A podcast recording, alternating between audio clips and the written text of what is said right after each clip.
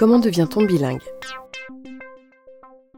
Mais par contre, je vais revenir sur quelques définitions qui me paraissent importantes, notamment euh, sur alors, le bilinguisme.